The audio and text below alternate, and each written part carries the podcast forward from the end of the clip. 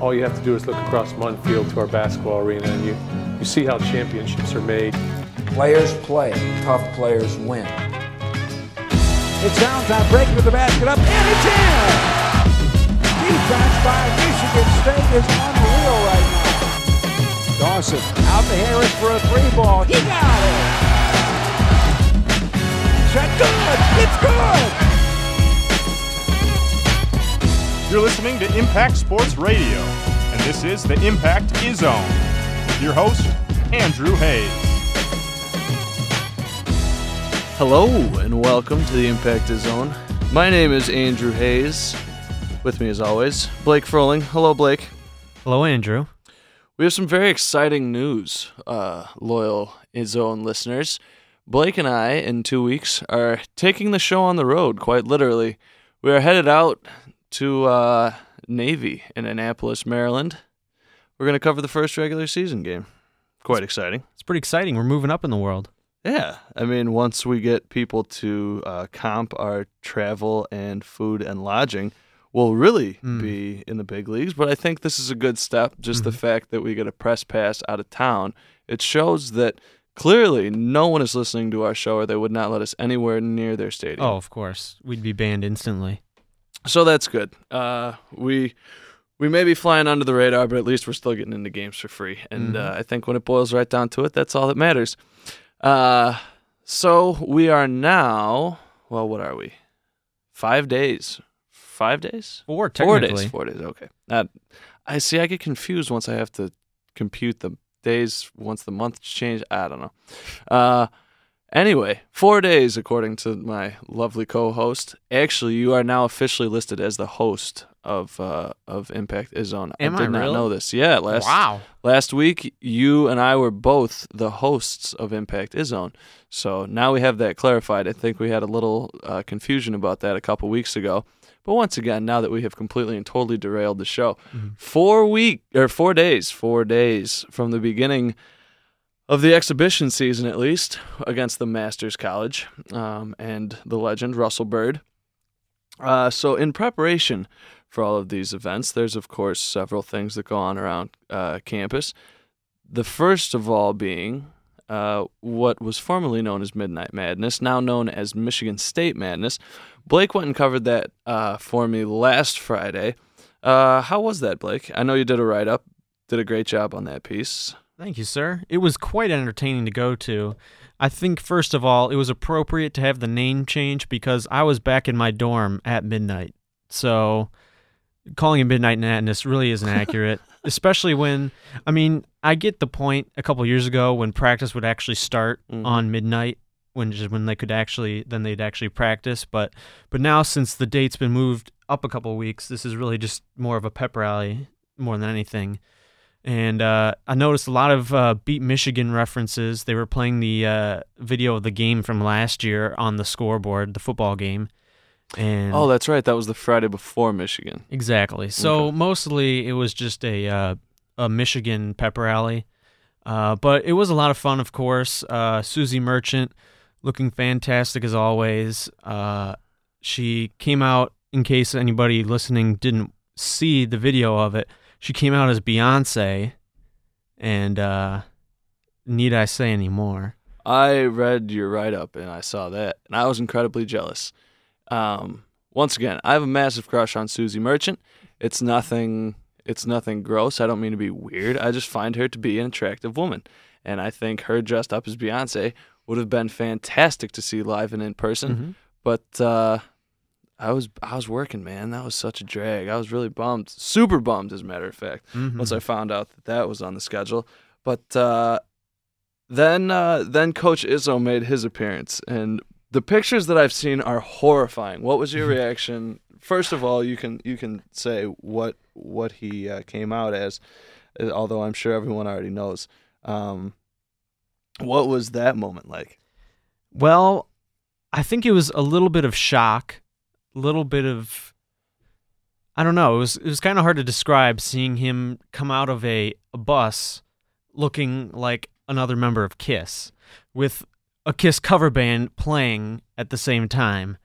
Um, it was it was almost yeah, it was comical. It was it wasn't one of those epic moments where he gets shot out of a cannon or Gerard Butler comes and yells at us, but it was it was more comical than anything, especially when he gets off the bus and almost falls down since he's wearing those giant platform shoes and gets the uh, the trusty accordion out and uh, starts playing on that one. So and then for this the, he he was on the stage for two songs actually Right. and the second song like they gave him a guitar but Yeah. I mean he didn't move his hands the whole time. I mean even Britney Spears can do a better lip syncing job than that.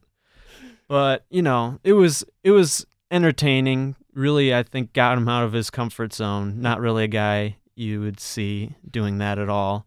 But I think the best part was uh, the video leading up to him walking on stage. I was gonna say that's that's what I really wanted to see because imagining a, a video of just recreating him and Mariucci in the dorms is hysterical. It was it was it was hysterical. They they both did just a phenomenal job on that. Mooch they both had the giant of mustaches course. from the 70s. Mooch did a great job on it. It was it was just hilarious to see them back together as you can say, but yeah, overall it was a really fun night and uh then they scrimmaged after all of that and of course that could lead us to go to conclude to wild conclusions but with with about five minutes left the band started playing while they were playing so that's when you're just like okay Yeah, this literally means nothing sign. Yeah, I, I that was the my big thing last year. I remember from Midnight Madness was like, okay, all I can do is look at guys' fundamentals and mechanics and try to figure out if Branden Dawson can shoot the ball. That was literally how I was looking for. Just try to break down how people look, not necessarily how many points they score, how easily they get to the bucket, stuff like that. Because it is a scrimmage. And as much as these guys are probably going to go in that situation, they're actually probably going to go pretty hard because they want to show off in front of the home crowd. And even though it is their teammates, they want to, you know, mess them around a little bit and, and show that, that they deserve to be a starter over whoever it is they're they're playing. But at the same time, it's something to to keep the fans entertained, and it's it's it's almost a a Globetrotters performance, mm-hmm. only with better competition on the other side of the ball. But uh, yeah, would there uh, there any other takeaways? Well, they also added a new wrinkle to it this year where they had kind of a would you say a celebrity shooting game Oh, oh yeah, yeah, yeah. where they You- brought back some former players. That was entertaining to see. They brought back guys like uh, Travis Walton and Okay. uh, Drew Neitzel was there. Uh, I saw Steve Smith, but he didn't shoot. A couple other guys, and let me tell you, Drew Neitzel, man, he can still shoot the rock. I don't think he's in basketball anymore, Europe or otherwise, but man, he was just sitting out in the threes. This one ball boy was feeding him. He was just draining it, and he's just wearing jeans and tennis shoes. I'm like, man, if only he had one more year of eligibility, he could really light it up still. Drew Neitzel's that guy that you're playing at the IM. And you're like, ah, all right, I'll take that guy. And then it just turns out Mm. that he just reigns. Yeah. Oh man, that okay. It, that oh man. I don't know if I would have rather seen Suzy Merchant as Beyonce or Drew Neitzel shoot again, because both of those things are fantastic. Mm-hmm. But did I mention that Suzy Merchant was wearing very tight leather pants? Well, that's I see. When I hear Beyonce, I just assume risque. Yeah. But you know what? Ah, man, I miss watching Drew Neitzel shoot. Like that was, and I wonder because back when he was here, I was still a young one, and I didn't really, you know, I didn't understand what a good jump shot looked like Mhm. because I hadn't watched enough basketball. I pretty much exclusively watched the Bulls and Michigan State. Um, I knew what Jordan, I knew what Jordan's jump shot looked like back then, but yeah, it, it didn't didn't really mean much to me. So now I think, oh man, yeah, I'd, I would love to see Drew Neitzel shoot again. I'm upset that I missed that. Mhm. So did so this was just like a shoot around thing, or It was kind of like they do in the uh, NBA All Star games where they had a current player, a women's player, and then a former men's player Oh, oh, on oh, a oh. team. Okay. And they had two teams and they'd shoot from different spots. Gotcha. And then they'd have to make a half court shot. And one of the interesting things I noticed is Branden Dawson, when it came to the half court shot, Mm-hmm. he did not change his shooting motion at all.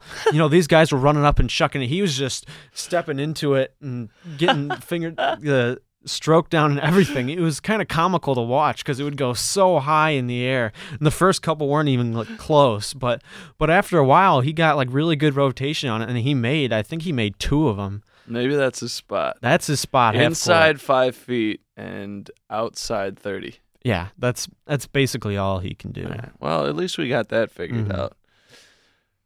Yeah, man, that uh, that's a fun event. I, I really hope they keep doing that. Mhm. I know, like you said, they've it's kind of lost some of the luster because you know it, the rules have changed and and now they can start earlier, and it doesn't make much sense to have a pep rally that long before before the season starts. But um, it is a cool event, and I really I, I think one of the best things for me about it last year was it familiar familiarized me at least a little bit with the women's team, and you know it's unfortunate, but the fact of the matter is there's just more people that care about men's basketball. Um, but I do think that it's important for the school if people at least have an idea who our who our women's players are and what our women's team is about and kind of where they're at as a program. And I think Midnight Madness is a good way of tricking people into finding that stuff out. Mhm. Um, just having Suzy there and the whole team, just announcing the names, putting faces to names, and um, most of all, I always like the fact that they talk about the last season, what happened last season, uh, talk about how they're going to build on that or improve from that the next year. I think that's always an awesome thing um, that kind of gets overlooked in the whole shebang because I remember last year when I showed up, I was like, okay, are the women doing something too? I had no idea um, because it's not really billed as that. The Izone members are worried about getting their lower bowl for the men's game, and that's all. And like I said, it is what it is. I'm not saying it's right. I'm not saying it's wrong. That's that's just plain and simple the way that it is. Um, but I think that's one of the coolest things that they do. And, and but man, Izzo coming out. Swear to God, the first picture I saw of Izzo coming out in a kid's costume, I was like, I didn't. I wanted it to go away. it really, it really upset me, and it's just, it's not. It wasn't right. It made me. It made me feel weird. I, I didn't like it at all. But out of all the great coaches in college basketball, you know, uh, Coach K, Roy Williams, Jim Boeheim, all those guys, Mhm. I couldn't see any of them go- coming out as Kiss like Izzo could. No, no, no, no. Because Iz- Izzo does have that ability, and that's what I think. That's really what's most impressive for something like that is like you gotta you agree to that ahead of time, and I've been in those situations where you agree to do something, and it's all fun and games. Like "Psh, heck yeah, I'm gonna do it. Until you get like right there, ready to go. And if I was him standing on that bus, I'd have been like, Nope, I'm staying on here. You guys got this without me. Yeah, it was. I, I don't know who came up with the accordion either. I he mean, plays the accordion, He plays the accordion. Yes. I, I was not aware of that. right? Yeah, yeah. That's that was screwy, but thank God he brought the accordion back to rock and roll. Can we play Blake- that clip? Wi- Yeah, here here's okay. So at media day, uh, which was yesterday, Tuesday, one of our beloved media members asked this question to Coach Izzo. Uh, first of all, I think I speak for everybody when I say uh, thanks for bringing accordion into the world of rock and roll. I think that was long Yeah, overdue. I appreciate that. Come on, dude. like, I don't I don't mean to make fun of any of the people that are getting paid to do what I do cuz clearly they're doing something right because they have the job that I probably someday want. However, I feel like stuff like that is just so obnoxious. Like you're not actually you're not gonna saying something like that might get a good like off the cuff like I don't know. Mo- I feel like for the most part, Izzo's just gonna blow that off. Like it's not like you're gonna get a great soundbite out of it. No. Like I, I, I feel like the only reason you do that is to make the rest of the journalists in the room giggle. hmm Kind of a self-serving thing to be like, "Hey, I'm the funny guy. Yeah. You remember me? Oh yeah, he asked the accordion question. He was pretty funny, I guess." Ah, the funny guy needs to pick his spots better. Mhm. That's the most important thing about the funny guy is he knows when to be funny. And that situation, it was actually kind of kind of interesting though the way that it would bounce back and forth during uh, the press conference. We've actually naturally transitioned into what I want to talk about next. So this is beautiful. Um, the the questions would kind of bounce from what's going on with your team why aren't you going to win the big ten this year by a million games like you were supposed to last year to hey you looked really stupid in makeup the other day like it, it was funny the way that it bounced back and forth between that because you could watch izzo kind of try to turn it on and off like okay i'm going to be funny right now oh this question i got to flip it back and be serious like it was funny to watch his brain kind of pinball back and forth, but uh yeah, that one made me cringe. I was like, oh man. Uh, all right. Fine. But you knew you had to know it was coming. Come on, you can't not make some kind of comment about that. I knew I knew something about the the Michigan State madness was gonna come up. But I I was hoping that it would be in a you know, really the the, the question that you ask if you're going to ask any is um,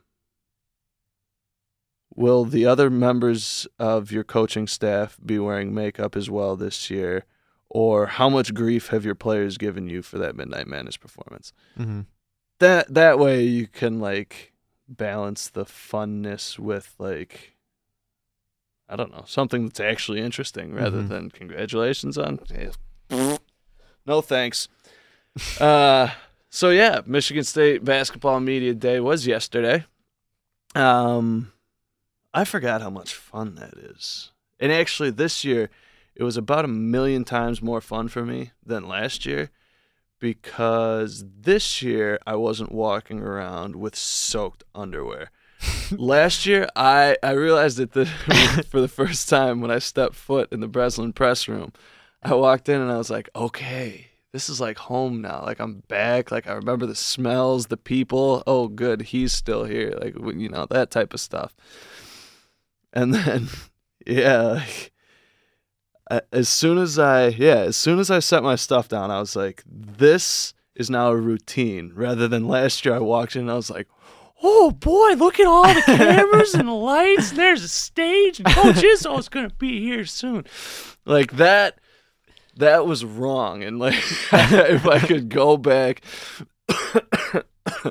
my how quickly things change in a year is basically the way that it was but yeah second time around is a whole lot more fun when you're not absolutely terrified of screwing up um but uh we i mean there was izzo talked about everything um, we're going to play some clips from it right now, kind of the uh, highlights from his opening statement, and, uh, and then we'll kind of move from there. You know, I, I am excited to get started. It's been kind of exciting since last year, and I say that because it ended disappointingly. I mean, not many times did I feel we had a legitimate chance to do something special, and last year I did. Um, a lot of reasons why we didn't quite get it done, but the biggest one, we didn't play well enough in the best game. And uh, when you don't play well enough in the big games and it's one and done time, uh, you don't you don't move on. So uh, that kind of hasn't sat well with me all summer because I, I really believed it was a year to not only get back to a Final Four, but I thought a legitimate chance to win a national. I don't know what to say to you and where we are. You know, it's because I'm not sure. Uh, I know this that we have uh, some good guys coming back, um, but I have questions about this team. I have questions about the league. I think the league right now has got six teams ranked in the top 25, eight teams getting votes. That's more than last year. You know, in Dawson, everybody knows that, uh, you know, down the stretch last year, he averaged 15, 15 and a half, and eight rebounds. But throughout the year, he was 11 and 8.3 rebounds, almost averaged a double double, uh, and shooting 61%. And it's because of shot selection. He's the most outstanding player of the Big Ten tournament after the broken hand, you could argue that he might have been playing as well as anybody on our team for those next seven, eight games that he played in. I think he's had a great summer. He's improved his shooting some, but I think what we all talked about, and there's no secrets here, it's pretty transparent. That motor had to keep running. And that motor's running at a lot higher RPMs than it was running. And if we could do that on a consistent basis, he's not only going to be a good player, I think he'll be a great player and have a phenomenal senior year, which he has to for us to be a great team. It all comes down to this, though. I think uh, Mark Dantonio said it best using a quote from him. Um, to be successful, you need the seniors to have great years. Your seniors have to to rise to the occasion and have great years. You look at last year, you know, we had one senior had a phenomenal year, and in uh, one senior that had a average year. So you hear him talk about, I think, uh, you know, the stuff about Branden Dawson having his best year ever. I think that's first of all, I don't think it's a stretch. Mm-hmm. It it at first you hear it and you're like, well, the guy averaged almost a double double last year. How's he supposed to improve on that? He's gotten better every single year he's been here. And last year, he, I don't think. I think he could have been better last year, and that's not a knock against him. He was fantastic last year, but he missed games with a broken hand. Missed games even when he was playing in them Mentally. because he just kind of shut out. Mm-hmm. Um, but as you heard Izzo say, I think he said this in there, um, that motor that we hear so much about, trying to just keep it running the entire time. Um, that's that's what's most important this year um, when it comes to Branden Dawson. Other than, and one thing that I found interesting, I don't know if this made it in there, um, but Izzo mentioned he's not worried about Branden Dawson's jump shot. Um, he he thinks that that is kind of secondary to him just playing his game and relying on his athleticism and his quick step and stuff like that. Agree or disagree? Well, I think with the team that they have right now, they don't have many bigs really, so he's going to be asked to play the four a lot and in that position, he's not going to really get a lot of chances to use that jump shot. So I think at this point, he just needs to be serviceable at best, keep defenders somewhat honest at least, and he's going to be looked at as a guy who can go in the post, maybe back some of the smaller guys down, but for the most part, probably attack the rim, play a lot of face up, and I, I just don't think he's going to use the jump shot as much as he would in the in the system that they ran last year. That's I think that's very true because he'll I think he'll be playing more of a natural big man position rather than he was in some weird spots last year where you didn't know if he was a three, Yeah. four, what was going on. So I think I, I would still like to see him have a better jump shot.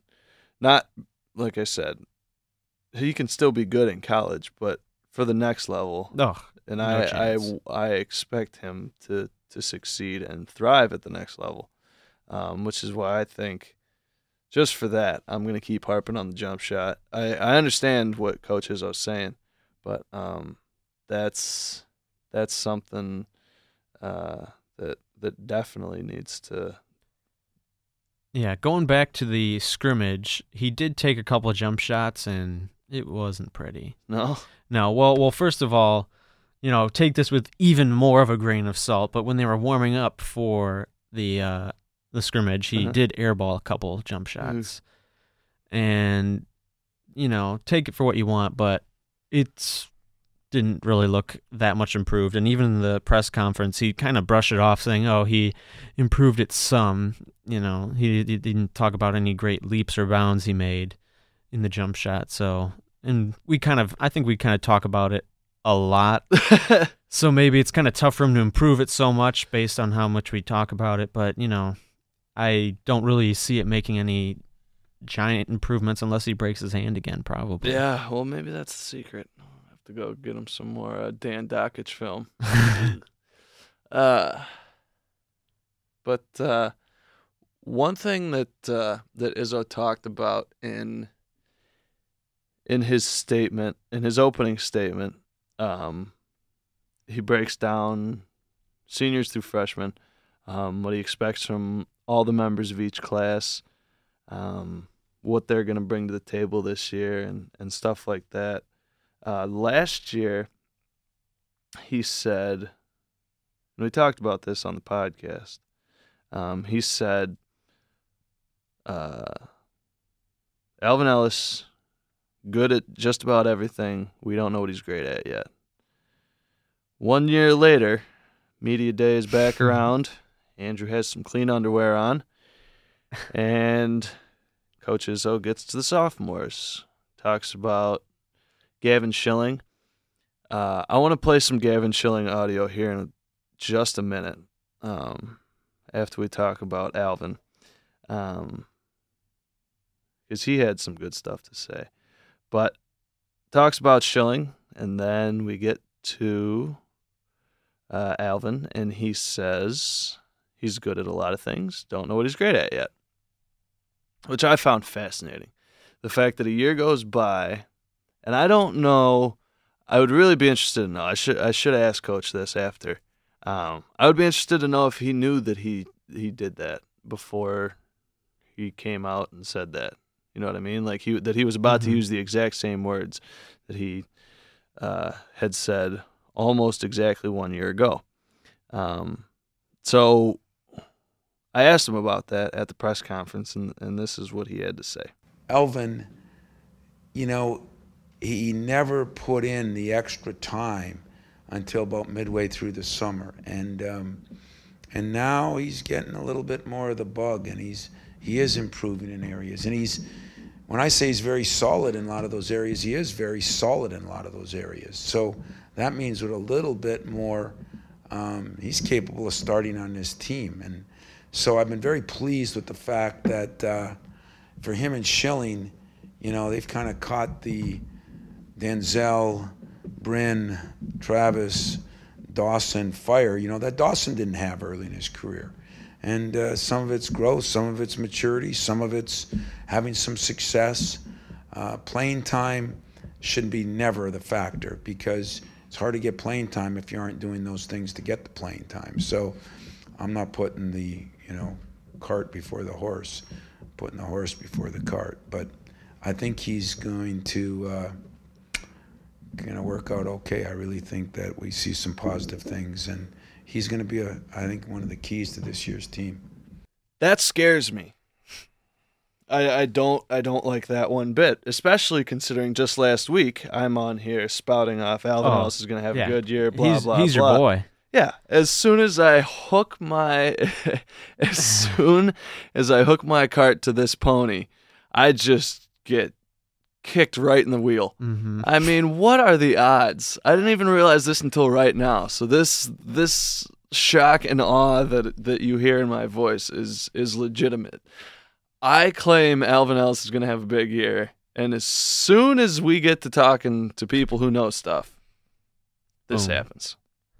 That's that's kind of tough to hear for you. I'm I'm sorry you had to go through that, but yeah, he said one of those things that really stuck out to me. He said he wasn't in love with the game and he needed to put more time in, especially I mean, for a guy that has a chance, uh, maybe a little bit more of an outside chance than some other guys to break into that starting lineup and you're not in love with the game, you're not putting in all of that effort during the summer.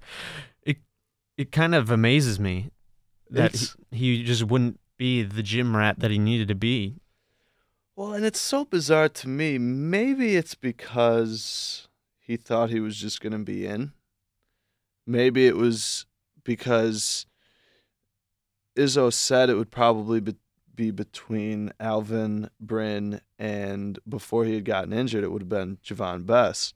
Um, but I, I I don't I don't know what would cause that other than he just thought he was going to be in because Gary's Gary's gone now. Alvin is kind of the natural choice to be the two or th- the starting two or three or six man off the bench when Zell or um, Travis is is tired or are tired.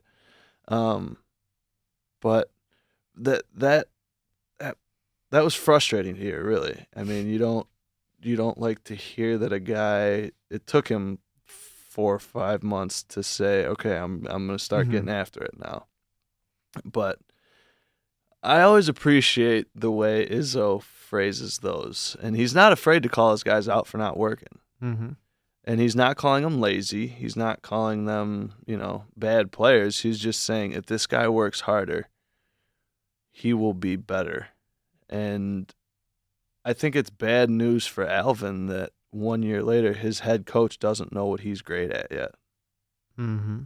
And he said that he really sees him as being a guy that can really develop. He said there's some bright spots when they played him a lot in some games. He played a lot against Michigan, and he did some good things, but he never really, for the rest of the season, you know, besides a couple minutes here and there, he had an extremely small sample size. So he should have, this should have been the off season of Alvin Ellis III Mm-hmm. to really step up and show coach that he could be his guy that he could count on now that Gary Harris was gone. And now, honestly, hearing what coach has been saying about Bryn Forbes, I, I think it's pretty much a given now that Forbes is going to be in the starting lineup instead of Ellis. See, my biggest concern though is Coach Izzo talked about Forbes very, very similar to the way that he talked about Kenny Kaminski at the beginning of last year. Not necessarily with the disaster situation off the court.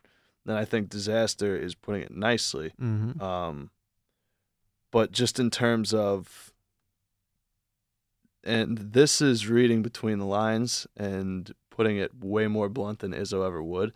It seems like Forbes can't guard. Oh yeah, I I kind of got that too. He, I, I think he- his exact or roughly his exact words were he wishes it was like football where he could play him on offense and sit him on the bench on defense. That is correct. Yeah. That's about as bad as it gets. Yeah, that's that's not a good sign when your coach would straight up like to pull you out of the game when you have to go on the defensive end. Um, you should have one of the. I was interviewing Travis Trice, or I was sitting at the table while somebody else was talking to Travis Trice, and uh, it's and the the other writer told Travis that that they had said that that coach had said that about Bryn, and Travis just laughed at that for a good couple minutes. Like he, he thought that was so funny. um, I'm sure. I'm sure they'll they'll they're still giving him grief for that. Mm-hmm. Um, but yeah, it's uh, I don't know. It's kind of scary that uh, that Alvin has not or Ellis has not progressed the way that I thought he was going to. But um, the one thing I want to move on here so that we have time to talk about our last topic here. Um, but one thing, the one takeaway that I had from media day as a whole is, first of all, for a team of what are we at? Five new faces, six new faces. Yeah, six new faces. So almost just half a half a team. Um, they seem very tight knit, and every almost every single player that I talked to brought up either the words uh, family or tight knit. That was far and away what everybody was talking about is how close this group is, which I think is huge. And I also think the fact that there's a familiarity that goes way back between not just um, Bryn Forbes and Denzel Valentine and Travis Trice. And actually, the more I think about it, Bryn Forbes, Travis Trice, Denzel Valentine, um, Branden Dawson, all four of those guys have been playing together in one way or another since high school. Mm-hmm. So that's and some of them even further back. So that's a huge thing that's going to help this team out. You've also got from the freshmen Tum Tum and Marvin Clark, those two Mm-hmm. boys from way back. So you have kind of this. They're all new faces, but at the same time, they seem very familiar with each other because they've all been together before. So that was one thing that was very impressive, and then just the the feeling that I got from the freshmen was really cool and very different than last year. I don't know what the difference is. Um, one thing I think part of it is there's so much up in the air for this team. They don't have the same type of Adreian Payne's going to score just about every day. Keith Appling is one of the best point guards in the league. This is all preseason from last year Mhm. talk. Uh, Branden Dawson's gonna is an absolute freak and is going to have a monster year. Um, you know, you kind of had those superstars last year, whereas this year, everybody seems to be fairly on the same plane, Mhm. except for Branden Dawson, who uh, is is for good reason on a different level than than Mhm. everybody else. Um, but I think it gave the freshmen the opportunity to feel like they can step in and have a big role right away. Um, and and that was kind of the feeling that I got from all of them was uh yeah, like they're just excited to be here and, and get this team back to where it was and try to have there be as little hangover as possible, which is exactly how you want your freshmen to, to act Mm-hmm. To want to step in immediately and say, hey, there's no years off. There's no rebuilding year. We're going to get right back to where we were last year and do better than we did last year. And that's that was the biggest sense that I got from the team, which was just awesome to see. So, now we're going to play a little game of best case scenario, worst case scenario. Uh, with the season starting here soon, about two weeks from our from Michigan State's first regular season game at Navy, where we will be reporting live. Mm-hmm. Um, best case scenario, worst case scenario, what you think is going to happen. We're going to run through uh, Michigan State's finish in the Big Ten, Michigan, Michigan State's finish in the Big Ten regular season, uh, Michigan State's finish in the top 25, Michigan State's ranking for uh, the NCAA tournament, and what round of the NCAA tournament Michigan State will be booted. So, hopefully, I can remember those five things before we end here. Blake, uh, I would first like you to give me your best case scenario, worst case scenario, your scenario for where Michigan State finishes in the Big Ten. Well, I think for best case scenario, in the regular season, I'm going to separate it between regular season and tournament because I think those are kind of very different things. Right. Best case scenario, I can see Michigan State finishing second in the league behind Wisconsin, but I just think there is no way, even best case scenario, that this team is going to pull ahead of Wisconsin for a whole season. Worst case scenario, things could get ugly, defense would look bad, young players don't step up, and we finish, let's go with sixth in the league. I don't see us falling any more than that based on just all the talent that we have and and the teams below us too. A combination of that. I think 6 is probably our bottom and 2 is our ceiling. But for the tournament, the best case scenario, we could win it all. Those players could all come together at the right time. We saw it happen last year where we kind of stumbled through injuries through the second half of the Big 10 season, dropped a lot of games. But when that tournament hit, it was like a light went off and we beat everybody by double digits and it was a completely different team finally realizing its potential and i could see it going that same way this year best case scenario worst case scenario obviously losing the first round which if we're going worst case scenario here might bring them to a very high seed or low seed i guess you would call it in the national tournament but that's kind of skipping ahead for you. Right. So best case scenario, win it all. Loose ca- worst case, first round exit. All right. Well, okay. So you didn't give me though in those in those two. So for regular season and tournament, where do you think Michigan State is going to finish? So my actual thought of Right. where they're going to finish. Yes. Okay, I think they're probably going to finish third in the Big Ten, Okay. uh, behind oh, Ohio State and Wisconsin. Okay. Because I've heard a lot of good things about Ohio State's recruiting class. Their only problem could be if they can score, but we're not the Ohio State beat writers, so we don't know any, everything. Correct. So in the tournament, I honestly can't. I don't think this team is going to win win it all. I think maybe a semifinal uh, loss is where they're going to end up, which at that point will help them based on where I think they're going to be at that time. It'll help them going into the national tournament with their seeding. All right. Um, for me, for the regular season, I think Michigan State best case scenario finishes. oof. I think they'll finish tops tops a three seed. Um, I think this team is going to have a lot of growing pains. Their schedule is not easy. Coach Izzo mentioned this, and uh, I think this was in the audio. Um, Got to play some some top tier schools on the road only once. Um, Got to play Nebraska, Wisconsin. Wisconsin only playing Wisconsin once on the road in the Kohl Center frustrates me to no end because that's like cheating. They are so good in the Kohl Center, and Mhm. like that is that is a massive, massive problem um, and something that we can we will save for another day when there's not so much previewing to do.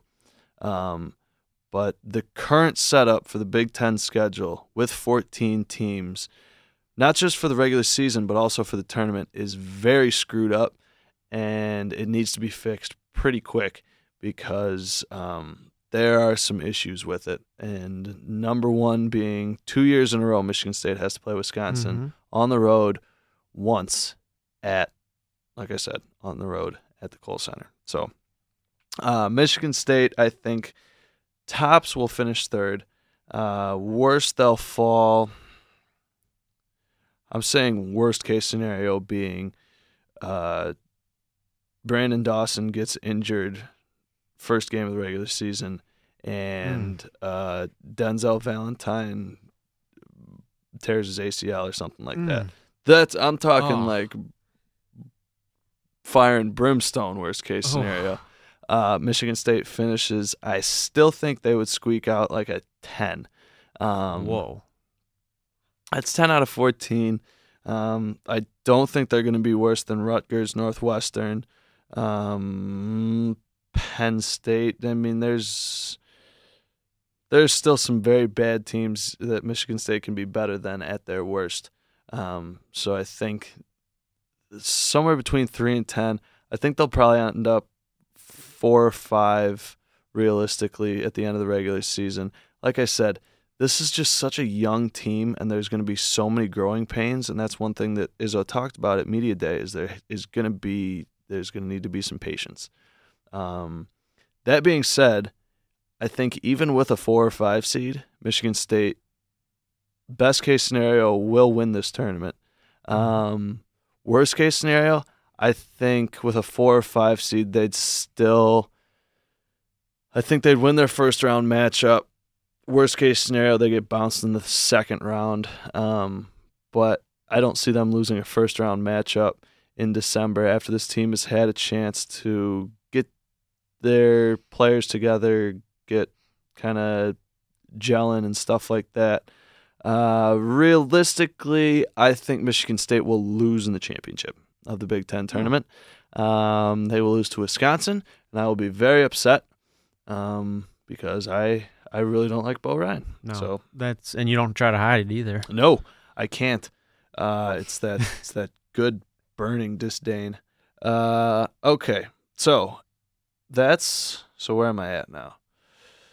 Okay, Big Ten tournament, right? Big Ten regular season. So now, uh, where will Michigan State? Okay, let me actually let me change this real quick. Will Michigan State touch the top five this season? No. Okay. No chance. I'm saying top 10 is even a stretch for this team. okay. I would say best case scenario in the polls, um, maybe 13 or 14 if they get Okay. Jalen, and that'll be at the end of the season. I can't see that happening anytime before then, especially with how brutal their non-conference is to Right. start the year. Um. Okay. First of all, now that you've brought up uh, your uh, the the uh, non-conference, and I'm talking about that good warm disdain, uh, I'm absolutely thrilled that Michigan State pulled Notre Dame in the Big Ten ACC Challenge because this is a bit of a tangent here. Uh, I just wrote a blog piece. It didn't end up on uh, on the Impact, but for just for myself, uh, I wrote a a piece about how happy I am that Michigan drove a stake into Michigan State's field last Sunday or Saturday because I was like this close to feeling pity for Michigan. Like I Oh. almost had some humanity towards them. Oh, And then they did that, and I was like, oh, yes, I get to hate you all over again. and I can hold on to this for like 10 more years. Like, I had almost gotten tired of making fun of Mike Hart. Almost. That'll never get old, no. by the way. Oh, I loved hearing that. Because I imagine Mike Hart sitting at home just like, stupid, stupid, Mm. stupid. Why did you open your mouth? Six out of seven or five out of six, whatever it's been since he said that. Oh, it just warms. Uh, but yeah, that's fantastic. I cannot wait for that game. We had we had mentioned or we had talked about maybe trying to go to that game. I don't think I should go to that game. if we we might just have to send you because I I can't I to to be a basic white girl. I literally can't even. Like I I just cannot imagine sitting still for 40 minutes of a basketball game against the University of Notre Dame. Why? It would I would just I would be angry or I would be just so excited or giddy or I I just I can't stand that place. Uh and because I can't get this hatred out watching Michigan State play them in football, it's now just pent up and it's all going to come out during Hmm. the basketball. Oh, okay. And it's going to be obscenities everywhere and blood and guts, to quote Steve Smith. Uh, it it's just going to be bad. It's uh, I can't wait though. Like I said, that's Mhm. that good warm hatred that keeps you going. Um. Anyway, where were we? Oh yeah, Michigan State's top twenty-five finish. Um. You said twelve to thirteen. They're probably not gonna get top five unless something insane happens and they survive. I think that's gonna be the biggest thing. Is if they, if Michigan State can get out of uh, the Orlando Classic, where they would have to possibly play Marquette, Kansas. Marquette and Kansas would be the two biggest there. Mm-hmm. If they could survive that tournament, um, and really get to, if they can get to Big Ten regular season play with, mm, let's say three losses, that's pretty good. I think that's worst case scenario right there. Because that would be probably Duke, Notre Dame, and then Marquette or Kansas. Those are three very losable games for Michigan State. But, like I said, that's worst case scenario. Uh, well, really, worst case scenario would be four losses because you have one more in there that's just unforgivable. Mm-hmm. Um, so and the other sneaky one is Oakland because they always play us tough, which is the weirdest thing Oh. ever. Was a four point game last year? Something like that. I don't know. Every year it's like that. But uh, yeah, it's uh, I think four four losses through those through that stretch before Big Ten play would be the worst thing that could happen. Um, but I think once Big Ten season starts to roll around, Michigan State fortunately plays their first two games at home. uh, which is huge. They have a nice, huge, long uh, homestand that lasts about a month. Actually, it lasts almost exactly Yeah. a month. Mhm. Starts December sixth, goes all the way until um, January fifth. So big, long stretch for them to not really have to to worry about too much of the road hostility and stuff like that.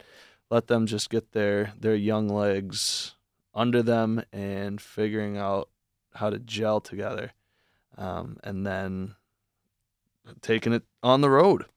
Um, but I'm gonna go with the highest they'll see in the top 25 is eight.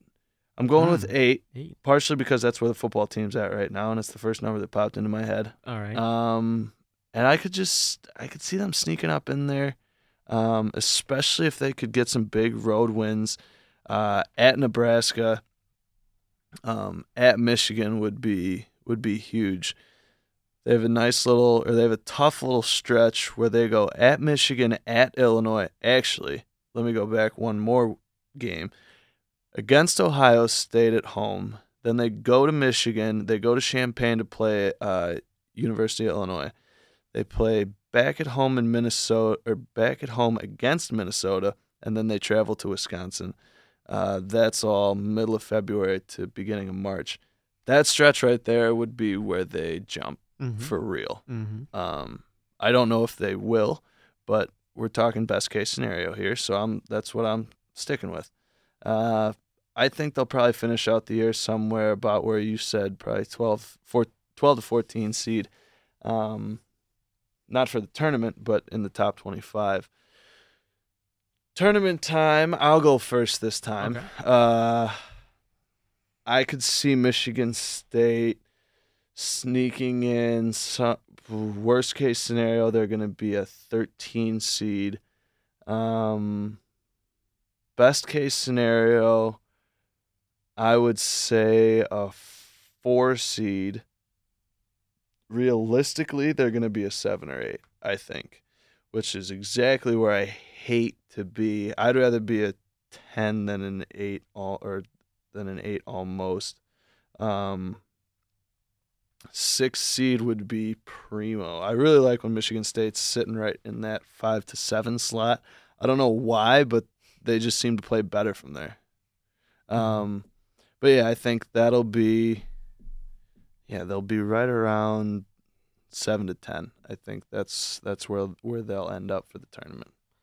Yeah, for me, I think worst case scenario, I can see them falling to a 12 seed because after that, it's kind of rare to see the at larges get a 13 or higher. It's usually That's a lot true. of the smaller Yep. conference champions. So I think if they don't get a 12 seed, then they just wouldn't make it. But I really can't see, unless everything goes wrong, Right. That they would miss the tournament. Even just on the name itself, that that gets them halfway. Well, that's the thing is you the the Izzo bump is so powerful and it's Mhm. so like when they I forget what year that was that they were really bad. Mhm. Uh, but I mean they got I, the only thing I remember about that is uh, I believe they were a 10 seed. They got bounced by UCLA in the first round. Um, yeah, that year they had no business being in the Mhm. tournament. I admitted that from the start, but it's almost tough to not put a Tom Izzo team in there Exactly. because he's usually going to win one game. Exactly. That's exactly what the committee thinks. They look at Michigan State and they'll be like, "This is one of those teams. All you have to do is put them in, and they could make a special run." Mm-hmm. So, and you just cannot leave them out, even if there are a lot of maybe smaller schools that had a better, way better season than them. Michigan State's just a team that you can't leave out.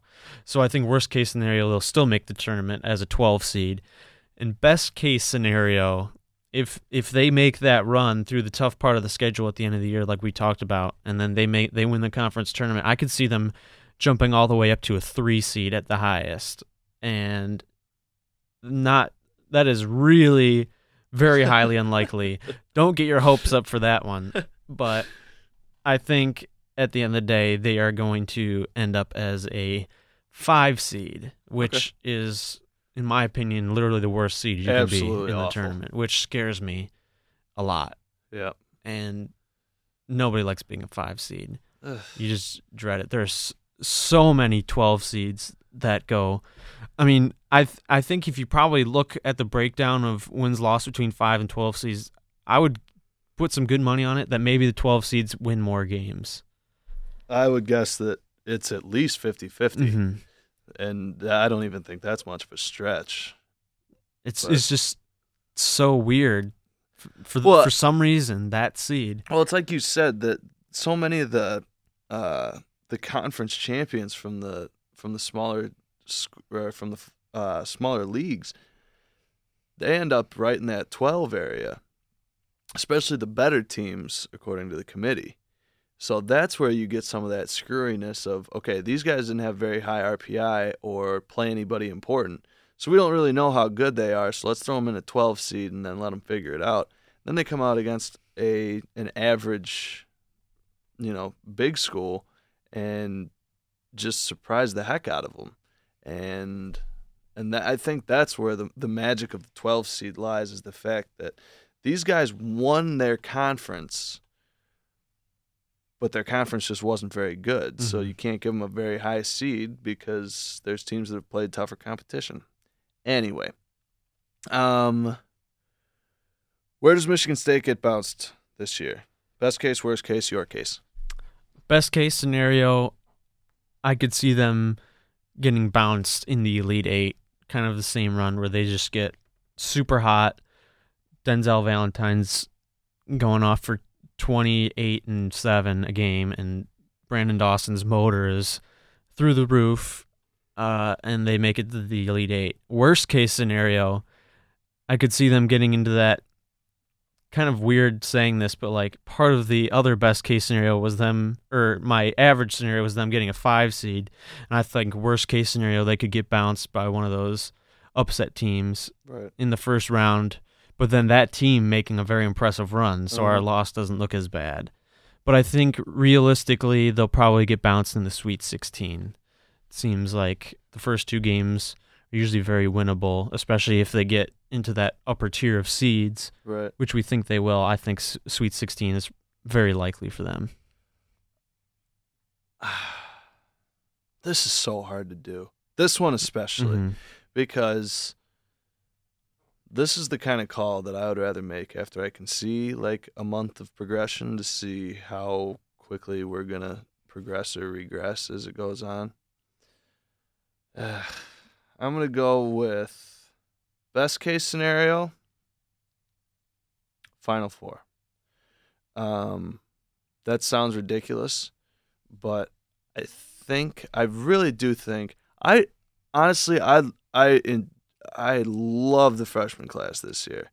Um, the fact that they're Javon Bess and Marvin Clark are just big dudes. They're they look they have college bodies already, Mhm. and I think that's really impressive.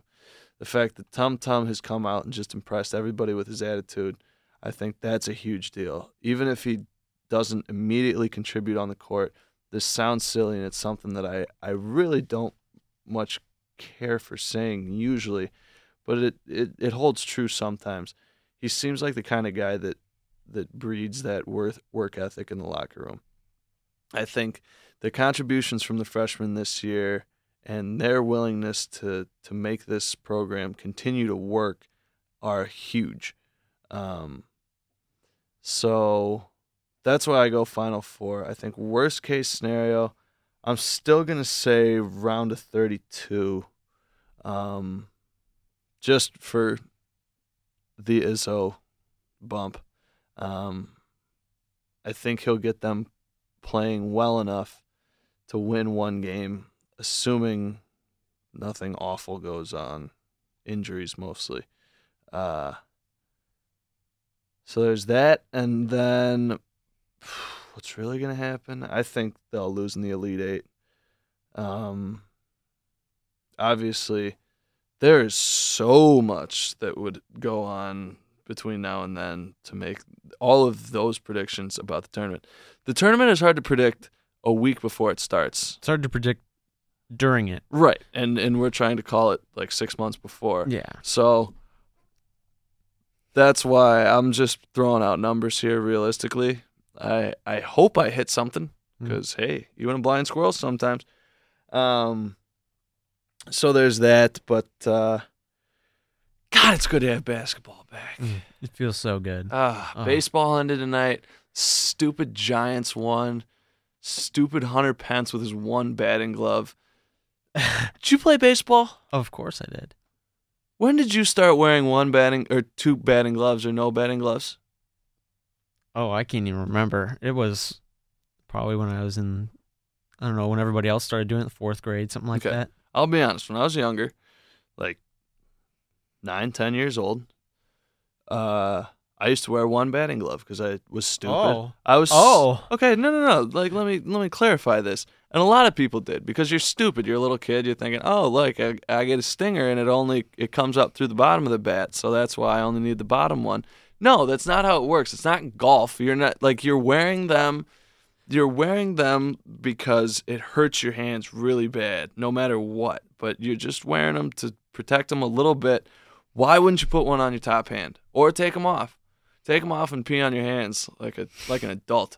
Um, but yeah, we got that going on. NBA started yesterday too, so Mhm. that's exciting. Derrick Rose played his first game today, um, and his knee did not explode. Hey. So Bulls are off to a rip roaring start. I am just jacked. But uh, oh, it's good to be back. It's good to not speculate quite as much. We didn't have to do what would Coach Izzo do today because we had real, actual news to talk about, and it's awesome. So we'll keep it going. Um, we'll be back next week. We missed so much stuff to talk about today. We could have made this about a six-hour podcast. Oh, I would have loved it. Uh, but it's already the wee hours of the morning, and uh, I should probably wake up at some point tomorrow. So Mhm. we're gonna cut it right there. Uh, follow me on Twitter at izonehaze22. Follow Blake Froling at b Froling, and uh, we will see you next week. And go green.